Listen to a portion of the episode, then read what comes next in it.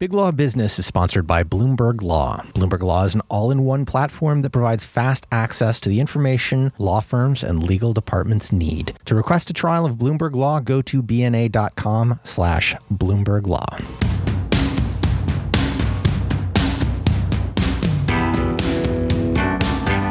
Welcome to Big Law Business. I'm Josh Block. I oversee multimedia for Big Law Business. I'm joined by Casey Sullivan. Hello, Casey. Hi, Josh. And I'm Casey Sullivan, and I write and edit articles for the website. Twice a month, Casey and I record this podcast about the most notable recent business of law stories, the stories that impact the largest U.S. law firms. To kick things off for this episode, which we are recording on February 3rd, Casey broke a story last week that has become one of the most read stories we've had on our website. The story was about the law firm Schiff Hardin. Casey, what happened? There was a group of about 22 partners who decided to jump ship from Schiff Hardin. It's a Chicago based law firm, has about 300 lawyers. It was a huge deal in the legal industry. Everybody was talking about it, you know, what it really means for the firm and what the group's plans are. It's led by a partner named Ron Safer, and the group is also led by Bob Riley, who's an executive committee member at the firm, uh, really high ranking. The story sort of set up an old guard versus new guard conflict that was going on at Schiff Hardin. What did you learn and what was happening there? Well, one of the lawyers that I spoke with who worked at Schiff Hardin said that this group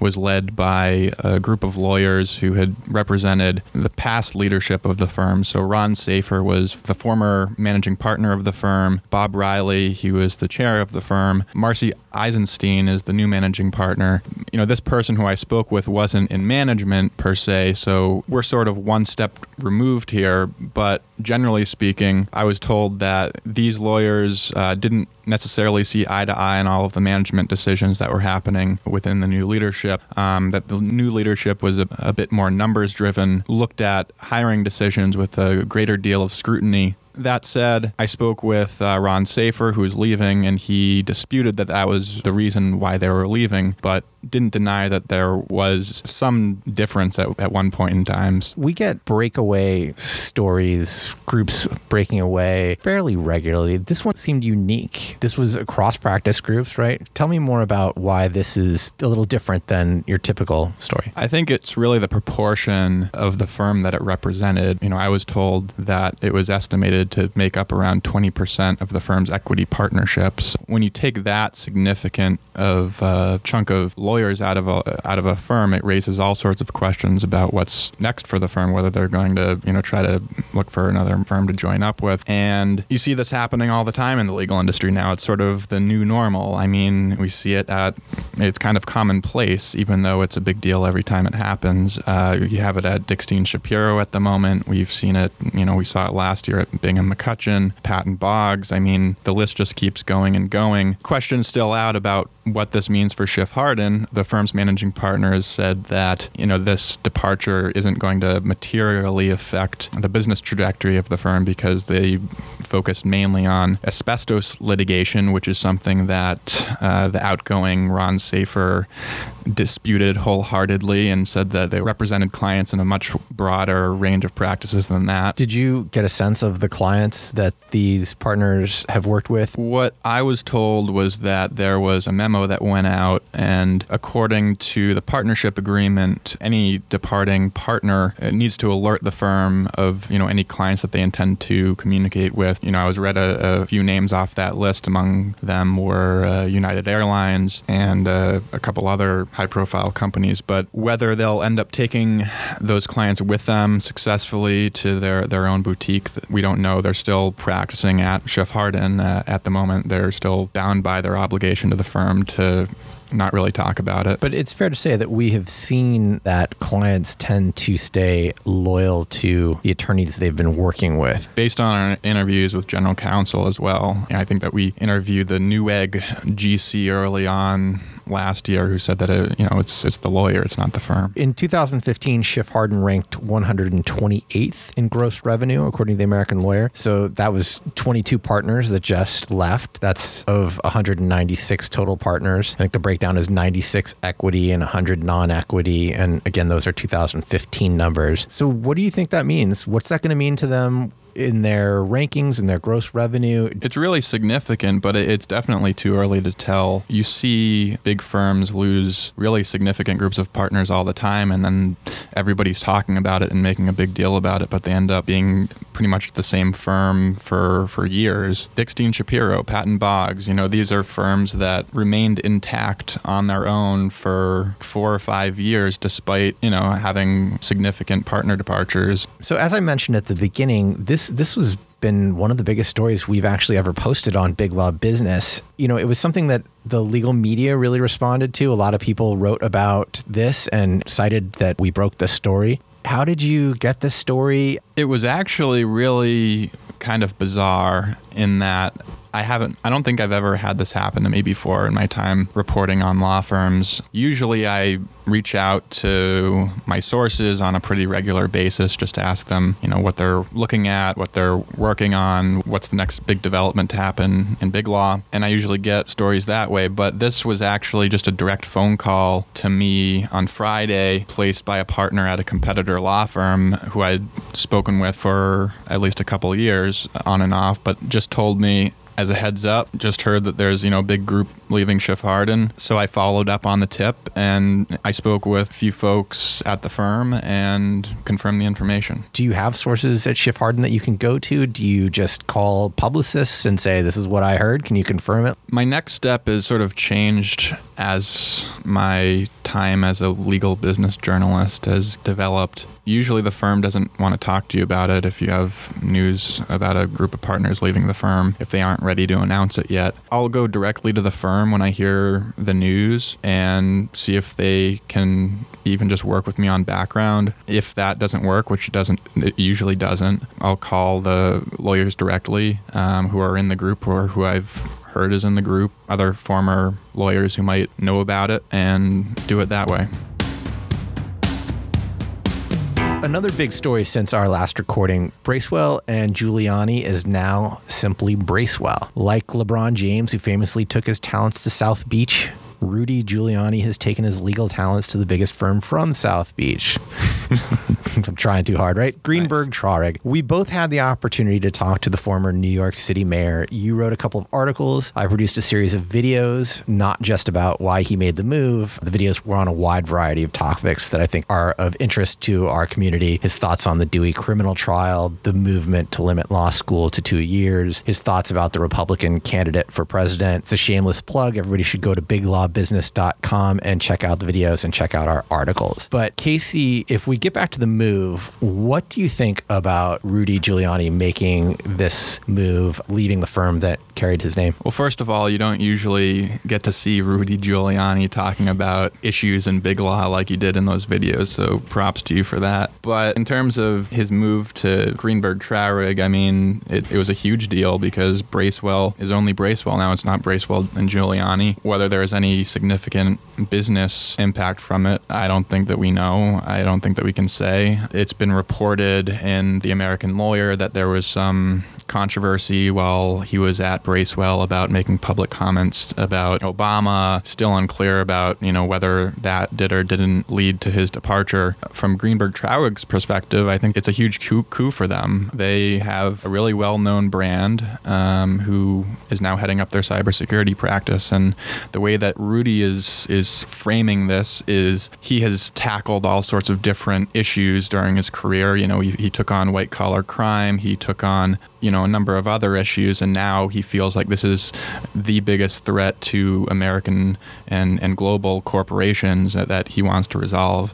It's been going on for a good year or two at least that law firms have been getting into this space and it's a pretty saturated market at this point, but I think it at least gives Greenberg Traurig a leg up you've watched firms start cybersecurity practices and move into this area of the law. What do you think about that? Who are the leaders in the cybersecurity practices? How do you see that going? Well, from what I've heard at, at law conferences, it's a huge issue that general counsel have no idea how to handle. Companies have data that they don't even know about, and they it's a huge threat. And you can have hacks at any given time, and you read it in the news. Sony, Target, so I think that in terms of the business opportunity there, it's there. Who's really good at it and who's not, everybody obviously claims to be good at it, but it's really difficult to tell. Um, you know, I, you know, we had Rodge Cohen of Sullivan and Cromwell speak at our summit last year about it. You know, you have high-profile lawyers at pretty much every firm that's, that's claiming it when I asked Mayor Giuliani what happened, how he left, whether he reached out to Greenberg Traurig, if Richard Rosenbaum, the former CEO of Greenberg, reached out to him, if somehow he was pushed out, um, we didn't get a lot from that. We heard about the Obama comments that he had made a year ago, and one report, I think in the American Lawyer, sort of suggested that was something that his partners at Bracewell were upset about, but that was almost a year ago. So, do you have a sense of what happened, why he left? Are we just speculating? What I have noticed is that there have been a number of other departures at Bracewell since Rudy left. So we had an IP partner, Mark Mutterperl, join a boutique named uh, uh, Zeisler. Kind of difficult to tell what's going on. There, there's there was another group in Dallas uh, led by the former chair of Bracewell's uh, financial services practice. It was a five lawyer group that joined Alston and Bird. So there's there's changes that are going on at the firm, as there are at a number of firms at this time. January is a really active time for lateral movement, but it's it, you know it's it's really difficult to tell. I think that the firm will all, always say that you know uh,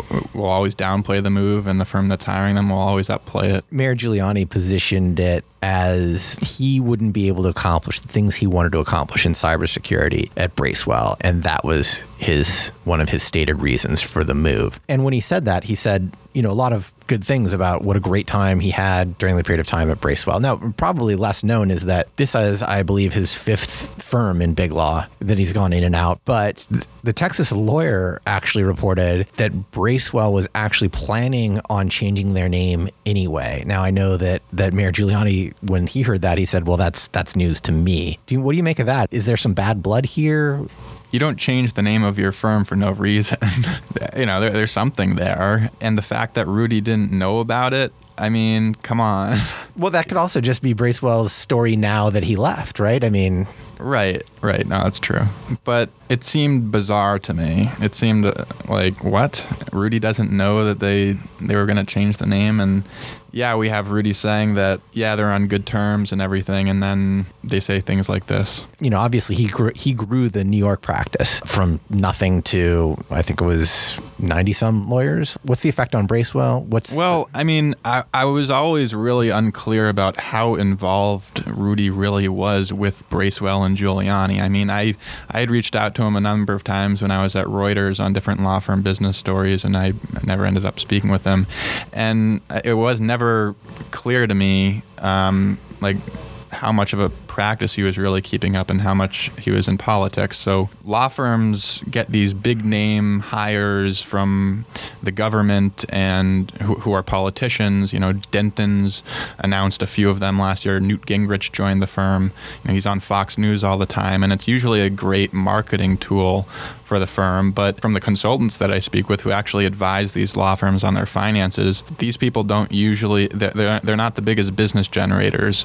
And Richard Rosenbaum, the CEO of Greenberg Traurig, he tells me that I wouldn't expect them to be billing, you know, a thousand or two thousand hours a year. And usually you don't have leaders of law firms confessing that in stories. So like, I mean, how big of a business impact? I, I don't know. I, I I'm not looking at their books, but just as a general rule, you know, the bold face names don't always translate to business. So there's more news from Greenberg Traurig today, a possible tie up with a, a, London law firm. Tell us about that. It was a very interesting announcement. Greenberg Traurig announced that they confirmed that they were in preliminary discussions with a, a London based law firm called Berwin Leighton Paisner. And this firm has about 800 lawyers in 12 international offices. Greenberg has uh, 1,900 lawyers in 38 offices. The combined firm would make a firm with more than 2,500 lawyers all over the world. And what was really interesting about the announcement was that they were they were announcing a confirmation of preliminary talks, and you don't usually see that. So, like, what are they confirming? I didn't see any reports in the press, although I may have missed it. I saw on Twitter afterward that Legal Business, a UK publication, had uh, inquired about about this, and they were reacting to that usually at this stage, what you get is a no comment, right? Or a we're not going to confirm or deny that. That's right. So this was you- this is a strange Unless maybe- you're unless you're Dentons, Right. when you're announcing that you're in talks with pretty much anyone, but Yes, we should all assume that Dens is in talks. In this instance of Greenberg Traurig, are they just saying it wouldn't be that big a deal if law firms went ahead and confirmed that they were in talks, right? I totally agree. Yes. so it's it's it's just an interesting stance here because it might happen, it might not happen. That's part of the confirmation. Well, I should actually contradict myself here. It's actually a pretty big deal. I mean, you're affecting lawyers' practices pretty significantly whenever you're in talks with another firm. It's going to affect whether you might have a conflict. Uh, if you're advising a client, you know, if, if one firm is advising patent trolls and the other firm is advising uh, technology companies, that's significant. And questions about leadership disputes arise. So it's really sensitive, and I understand totally why it's sensitive. But there does seem to be more engagement from law firms with the media about these discussions. I will say that.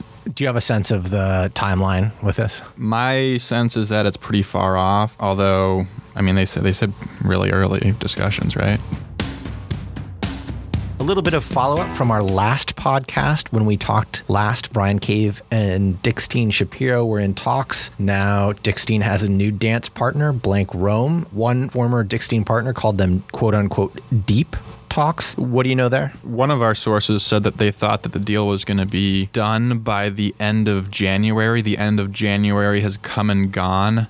We are now into February. We're hearing that there should be an announcement imminent, but anytime anyone puts a timetable on a merger, I found that it usually gets blown, and that's why lawyers don't like putting dates to things because it's always shifting around. The last that we have heard, you know, the firms were in discussions. It wasn't necessarily a true merger. It could be that the firm is actually picking off a large chunk of Dickstein's lawyers, that lawyers in the practices that Blank Rome doesn't want to take on are joining other firms.